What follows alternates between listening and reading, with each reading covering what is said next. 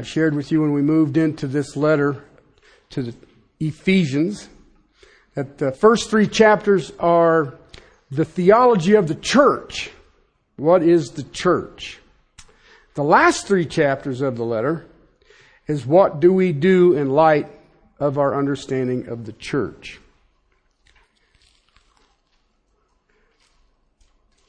I would uh, tell you that I'm probably not going to touch chapter three today. I had a thing laid onto my heart, and when God does those things, I pay attention. So if you would please join with me in prayer. Father, we come before you, the author and the finisher. Father, uh, who is adequate for such a task? None. And yet, Father, you are taking the foolish to confound the wise, you're taking the weak to overthrow the strong.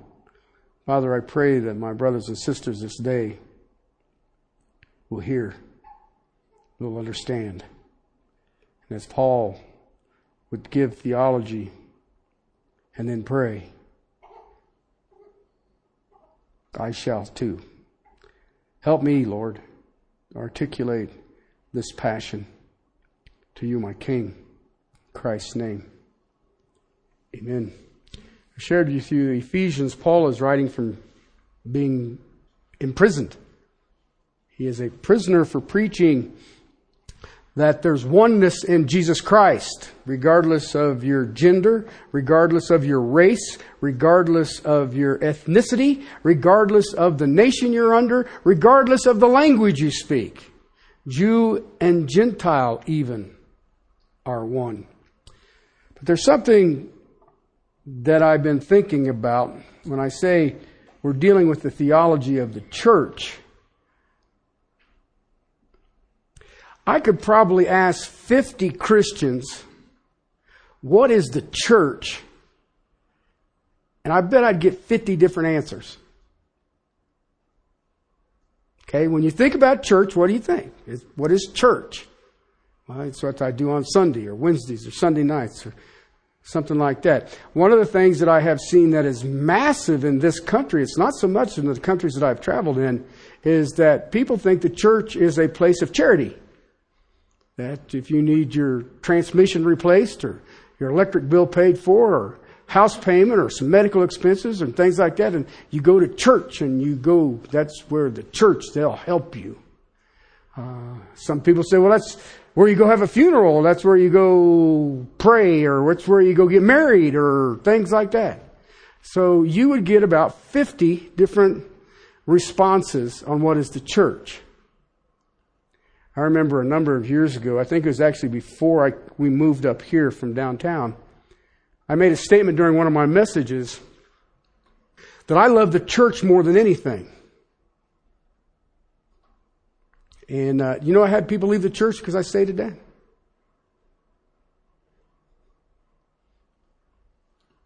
Church means everything to me.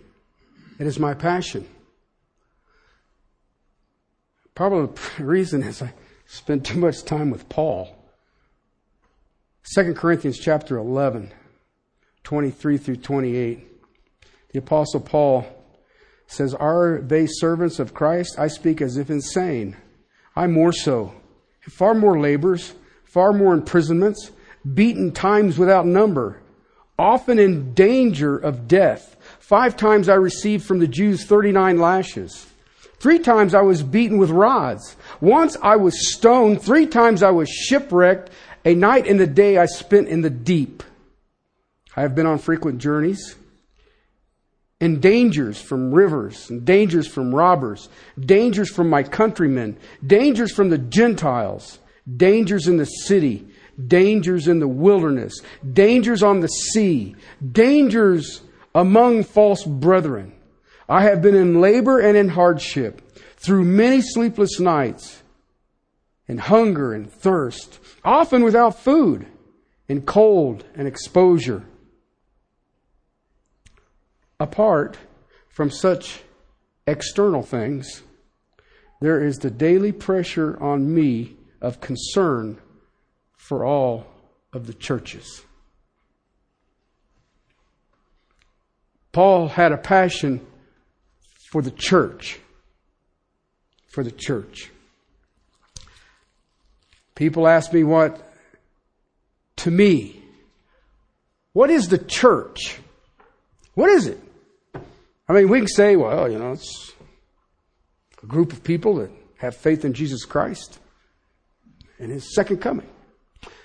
I will always go back to First Timothy chapter three, verse fifteen. In case I am delayed in returning, how you should conduct yourself in the church, which is the pillar and foundation of truth. That's what the church is. That's what the church is. What is the doctrine of the church? What is it? We're looking at a section in chapter three on the mystery revealed. The mystery is the church. Something that nobody ever knew. Never even understood it. They had no idea. When you read that suffering in chapter eleven of Second Corinthians, that was because the Apostle Paul, everywhere he went, was speaking of the oneness of everybody in Jesus Christ. There are no distinctions. This mystery has now been revealed. This mystery is now understood. And yet, two thousand years out, I speak to Christians around here, and I'm not sure that it is understood. It has been hidden in past ages. The body of Christ. That's a new thing. That's a new thing. Jew and Gentile, one in Christ. No distinctions. And you know what? The more I think about it, and the fact that God has graced me with traveling international, and I've seen it. It's amazing. Everyone has an opinion of what the church should be. It's crazy. I have people, I was downtown, there was a car show downtown yesterday, and I had some friends who had some cars down there, so I went down, and there I was with my flip-flops and my shorts and my sleeveless t-shirt, and I'm walking around down there, and I run into some people that I know. There was a handful of pastors in town who are police chaplains, so they've got these police chaplain clothes things on. Uh, black t-shirt says Castle Rock Police, and on the back says chaplain. They have to wear a certain style of boot and long uh, um, khaki pants and all that. So I run into a bunch of them down there, and they they, they don't know what to do with me. And anyway, the guy, one guy introduced me. He says, "This is the pastor who's in the Baptist church up on the hill." And the lady looked at me and goes, "You don't look like a pastor." I just smiled at her and said, "What does a pastor look like?" I don't, you know, I've read my Bible a whole bunch of times. It doesn't say what I'm supposed to look like. I can tell you this, Paul would have been one ugly pastor. Because if you get stoned and left for dead, it ain't like you can go get plastic surgery and get your nose put back on your face. Okay? When I look at the church in Castle Rock, in Douglas County, I see what people want the church to be, and all I can say in one word is that it's abused. When I think of the church, I want you to start thinking the way I think of the church. Okay. When I look at the church, whether I'm in Calavari, Georgia, Baku, Azerbaijan, Glasgow, Russia, Jerusalem, wherever I have been, even in London, wherever I've been, I always look at the church the same. I view it in the heart of the Lord Christ Jesus. The church has a very special place in the heart of the Lord Jesus. The church is called His bride. The true church has a unique place in the heart of Christ. That's why the New Testament spends most of its time showing us our identity in the church and our uniqueness, plus the theology of the church. Then the New Testament instructs us to behave in a way that is consistent with that definition. Do you hear what I just said? You go look at church members today, and they will be behaving in the definitions of what they say the church is. Go check it out. Go check it out. So, the first time it's ever used in the New Testament, church. The word is ecclesias in the Greek. It literally means called out ones. It was funny when I was in Georgia, the Georgians were all bragging, our language is completely different than anyone else on the planet. Ours is unique to Georgians. I was like, ah, cool. And I looked at the writing of it and I was like, that's unique. I got to give you that. Okay. But Gia was going to take me over to where we were going to meet. And he says, we are going to go to the Ecclesias. And I said, your language ain't that unique. That's Greek. They called the church the Ecclesias. First time it's ever used. Matthew's Gospel, chapter sixteen, verse sixteen. What's going on? Jesus had been in Caesarea Philippi, and he asked his disciples, who do the people say I am? And so they, some say he was John the Baptist and Elijah and Jeremiah and one of the prophets. And the people just had their version of who it was. And then he said to them, who do you say that I am? Of course, Mister Peter, not wanting to be left behind in nothing, spoke up quickly and said, you are the Christ, the Son of the living God. Okay? And Jesus said to him, blessed are you, Simon Bar-Jonah, because flesh and blood did not reveal this to you, but my Father in heaven. Verse eighteen, I say to you that you are Peter, and upon that rock I will build my church. Okay, now, Roman Catholics believe that that was the lineage of Peter and is on that rock. The rock of the testimony is the chief cornerstone, right? Who is the rock? I don't understand why people can't get that. I want you to hear this. Okay? I don't know how important church is to you. Okay? But I want you to hear this. I will build my parachurch organization? Charitable ministry? Music ministry? No, I will build my church. You know what that means? The church is his church. I've had a lot of conversations with different ones of you concerned about what's going on. It's his church. He will build it. He himself is the builder of it. One of my favorite sections, and it, it's, uh, there's an irony here. In the, the book of Acts, chapter twenty,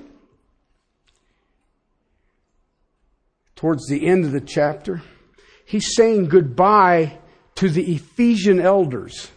He's preparing to go to Jerusalem, where he will be arrested for preaching this mystery revealed. Okay? And it's fascinating to me. Beginning of verse twenty-eight. Be on guard for yourselves. Okay, he's leaving. He spent three years in Ephesus, day and night, house to house, intimate with the people. Be on guard for yourselves and all of the flock among which the Holy Spirit has made you overseers to shepherd the church of God, which He purchased with His own blood. When Jesus Christ called Peter on the Damascus road, He didn't say, Paul, why are you persecuting my church? Why are you persecuting my church? That's not what He said. Why are you persecuting me? He built it Himself, and you know what? He purchased it with the highest price that could be paid for something. Did you hear what I just said? The church was purchased at the highest price that could be paid for something. It is His. He bought it. He's building it. And He's doing it for Himself. Okay? And it is upon this rock. Remember? It's upon this rock. Verse sixteen of Matthew sixteen. Upon this rock. You know what that means? The chief cornerstone. Who's the chief cornerstone? So He's building it by Himself. He purchased it by Himself. And He's building it on Him. That's the church. That is the greatest statement in the early gospel that you get on His deity. It is by Him. On Him. And He says, and the gates of Hades can't stop it. Now I get a lot of people get, well, is that like the gates of hell? No. If He'd have said hell, He'd have said Gehenna. Okay? It's Hades. You know what it is? It's the place of the dead. You know what He's saying? You can kill them and you can't stop it. You can't stop it. The gates of Hades cannot win. Death cannot defeat the church. Why? Who bought it? Who's building it? And what is it on?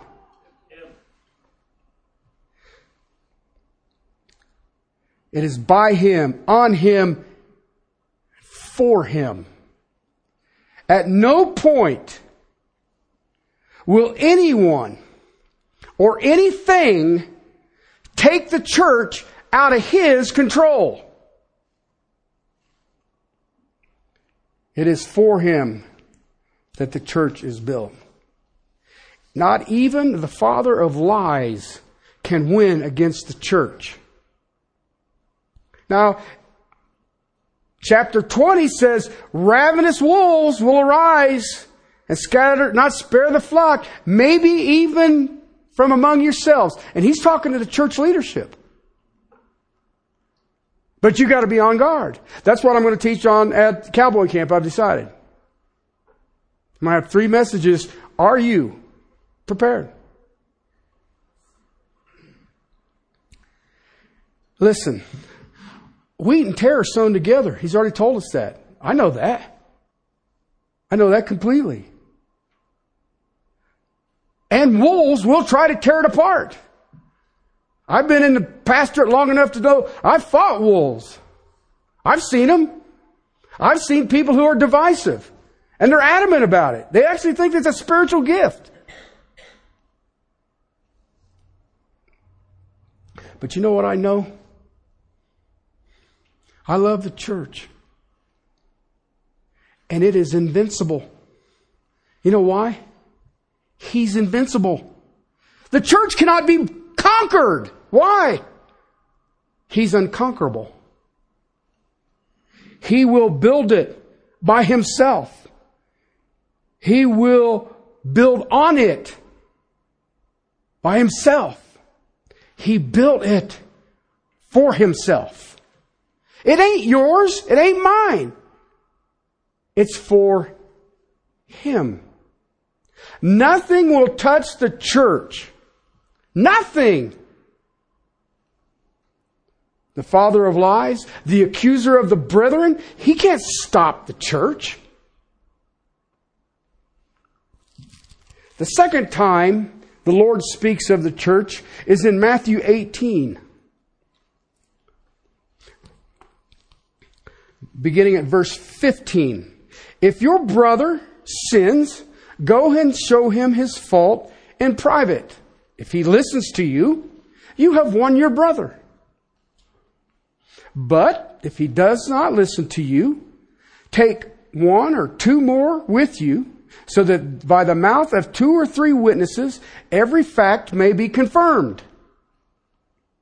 If he refuses to listen to them, tell it to the church. And if he refuses to even to listen even to the church, let him be to you as a Gentile and a tax collector.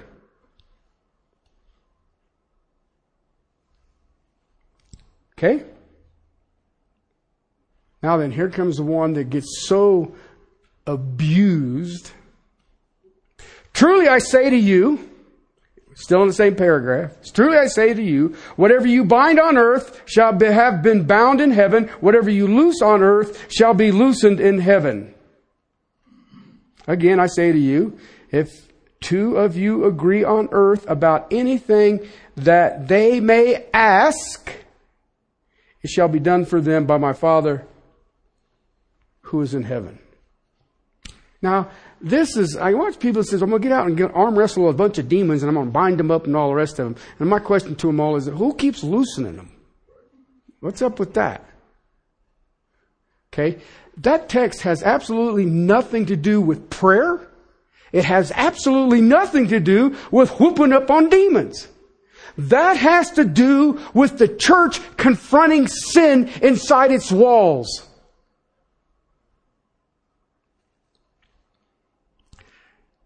Nothing will touch the church.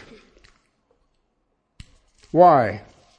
Because whatever the church with more than two or three witnesses confirms as wrong, if it's bound here, it is already bound by who? He who purchased it, he who's building it, he who it is on, he who it is for. He built his church by himself. He built his church on himself. He building his church for himself, and he is building his church of himself. What the Lord is telling us is that where the church comes together in an act of discipline, whatever the church does on earth, he has done in heaven. He, he is in agreement with his church.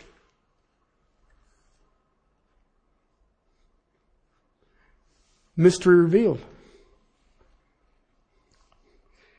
Where two or three are gathered, there am I.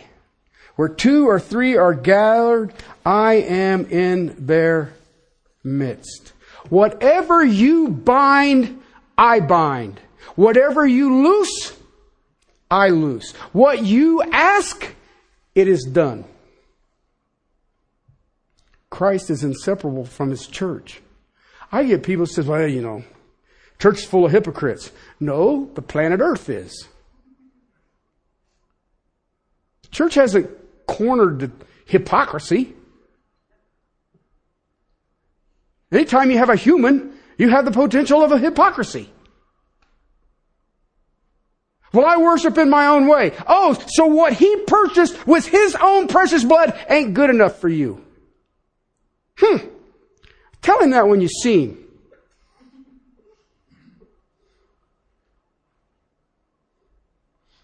I haven't found one that I like. Oh my God. You've stepped into a new level of arrogance.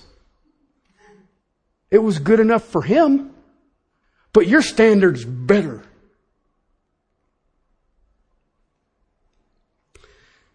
This that you're looking at in Matthew is Christ introducing the concept of the church by showing how it is tied to him.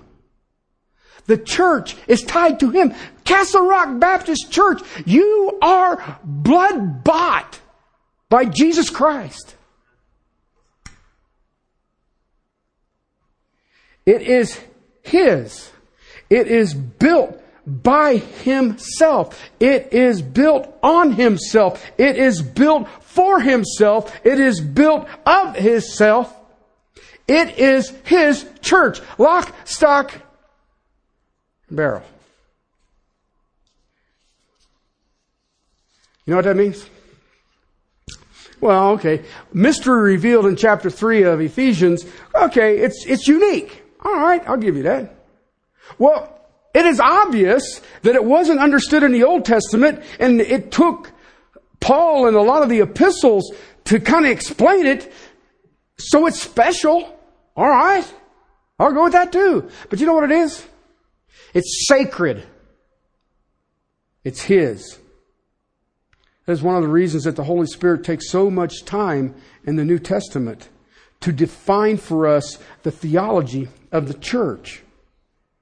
Why? It shows the marvelous focus of the love of the Lord for the church. See, Acts tells us of the birth of the church. What you could look at is the early history of the church. Ephesians shows us the doctrine, the theology of the church. Listen, in the New Testament, we have four Gospels, then the book of Acts. Okay? After that, we have those things called epistles, right? Epistles is just a really fancy way of saying letters, all right? Who are the letters written to? Or church leaders. Hmm, that ought to ring a bell. What do you think?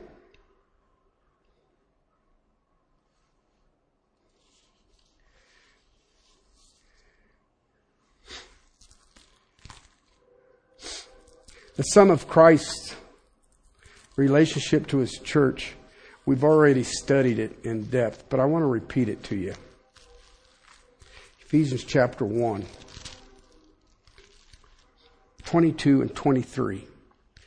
He put all things in subjection under His feet and gave Him as head over all things to the church. Okay, now look what he says. You want to know why there's nothing more on this planet that I love than the church? Look what it says. Which is His body, the fullness of Him who fills all in all. Chew on that one for a little bit. It's His body. You want to see Christ's body? Church. You know how much it is? It is only the fullness of Him. The fullness? The fullness. Do you understand what that means? It is all that He is. The fullness of Him. His body, the fullness of Him. Through the body, Christ expresses Himself. He starts by expressing Himself to each of us as we come together. Then He expresses Himself through us coming together to a lost and dying world that doesn't have salvation.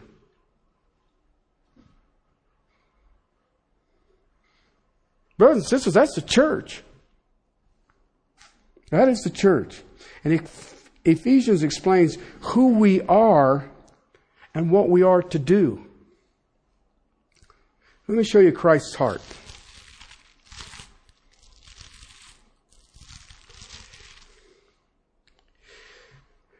A text that so many women know. Ephesians chapter five, beginning in verse twenty-five. Now remember, I told you that the last three chapters of Ephesians are our actions, right? What we're supposed to be doing. Look what it says. Husbands, love your wives. Okay, well, it's probably a safe, safe thing right there, huh? Just as Christ also loved the church. See, we're always sitting there thinking as a husband, how do I give myself up for this? Well, if I buy her a new stove, I can get a fishing boat.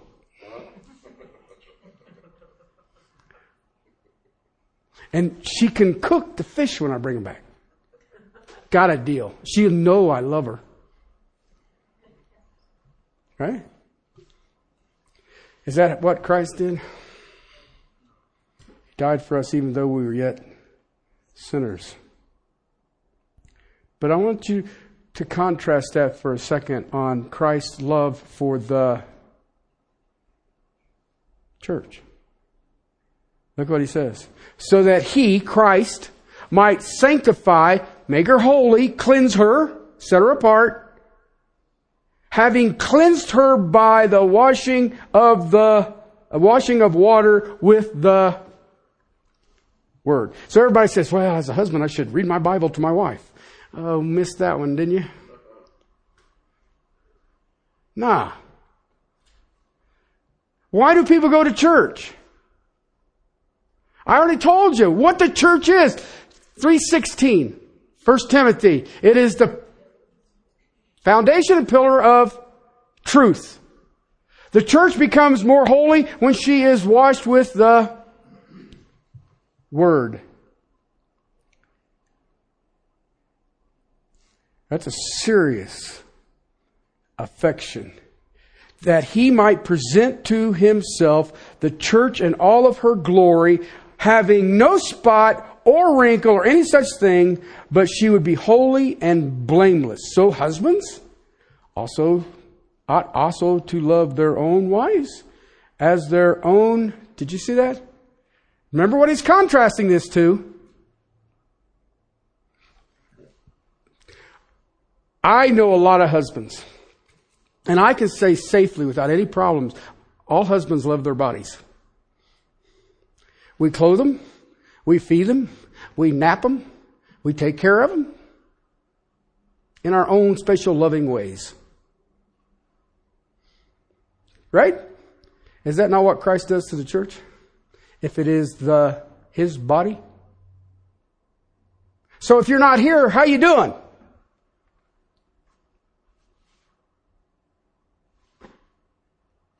Well, I worship my own way. Really? High priest Eli's kids did that once. I think that was the birth of contemporary worship. See what I'm trying to get at? I had people who left the church because I had an affection for her.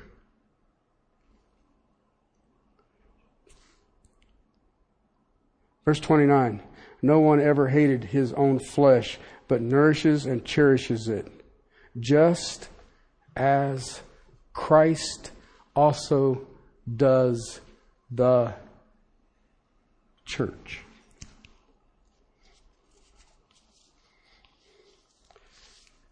The real body, blood-bought, born-again believers. When people can show up to church when it's convenient with, for them, I understand that they have no understanding what the church is. None whatsoever. They don't get it. Well, it was too hot. Well, it was too cold. Well, it, it had been rainy and it was a nice day, so I took it. No, no, no, no. You missed it. I want to know. The Apostle Paul in Second Corinthians eleven, I shared with this, his daily concern for the churches. Okay? Everybody in this room, well, except maybe the dog, has concerns. Don't we? We're concerned about something. I was concerned when I came in yesterday, and we spent all that time cleaning the parking lot. It looked great, and that guy came in there. It looked, it just sparkled and black. It was awesome. And I come in, and all this stuff is blown across the parking lot. I was like, "What was that? I've been robbed." Then I thought, "Well, I'll just get a broom." And I was like, "That's twelve thousand square feet. You don't even get no broom. Go sit down."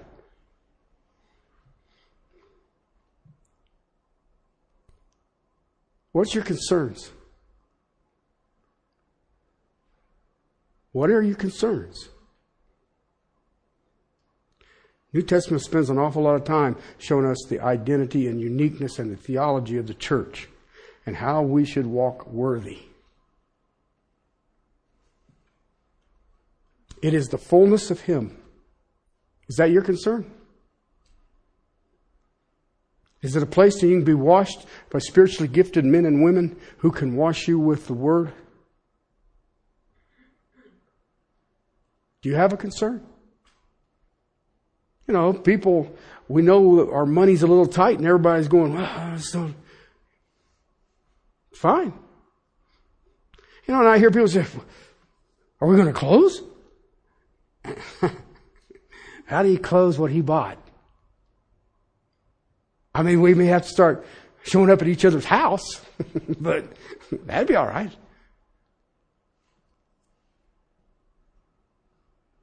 Are you concerned? Because let me tell you something. My boss is. I know that emphatically. I just touched on the things that I wandered around with this week. He loves the bride of Christ like no other love. He died for the bride of Christ. He loves His body. He nourishes His body. He cares for His body. He has an overwhelming concern for His body. Guess what? If we're His, what do you think? Maybe we ought to? Just an idea. Now, you have just seen a glimpse of my love for the church. Okay? If I don't do anything in my ministry, I pray that I can pass that love on to every one of you. Because I'm in this thing to win. Because I know that the church is invincible. Because the owner is invincible. That's why we meet, people. That's why we call each other brothers and sisters. We together are the fullness of Jesus Christ. Let's pray. Father, I come before You, the author and the finisher. Father, I know that the love that You've given me for Your bride is from You. But Father, You know that there's times I wish I didn't. And yet, Father, that fire only seems to get hotter. Father, I pray for my brothers and sisters, all that hear this, they will understand the power and the passion that You have poured into Your body. And that, Father, we will be overwhelmed with the privilege of just being in church. Father, may we be overwhelmed with this privilege. As I, we looked in Sunday school, the joy of our salvation. So thank You, Father. Thank You for these precious people. And Father, as they encourage me, Father, I pray that I can encourage them. But Father, I pray that Your Spirit will strengthen them for the tasks that are at hand, that they will run and not become entangled to things of this world, that, Father, they will soar in the glory of the resurrected King. Help us, Lord. Help us to take what You have given to us positionally and help us to flesh it out so that people will say, that person is different. Their hope is miraculous. As we are in the body of Christ, the fullness of Him who purchased her. In Christ's name, amen.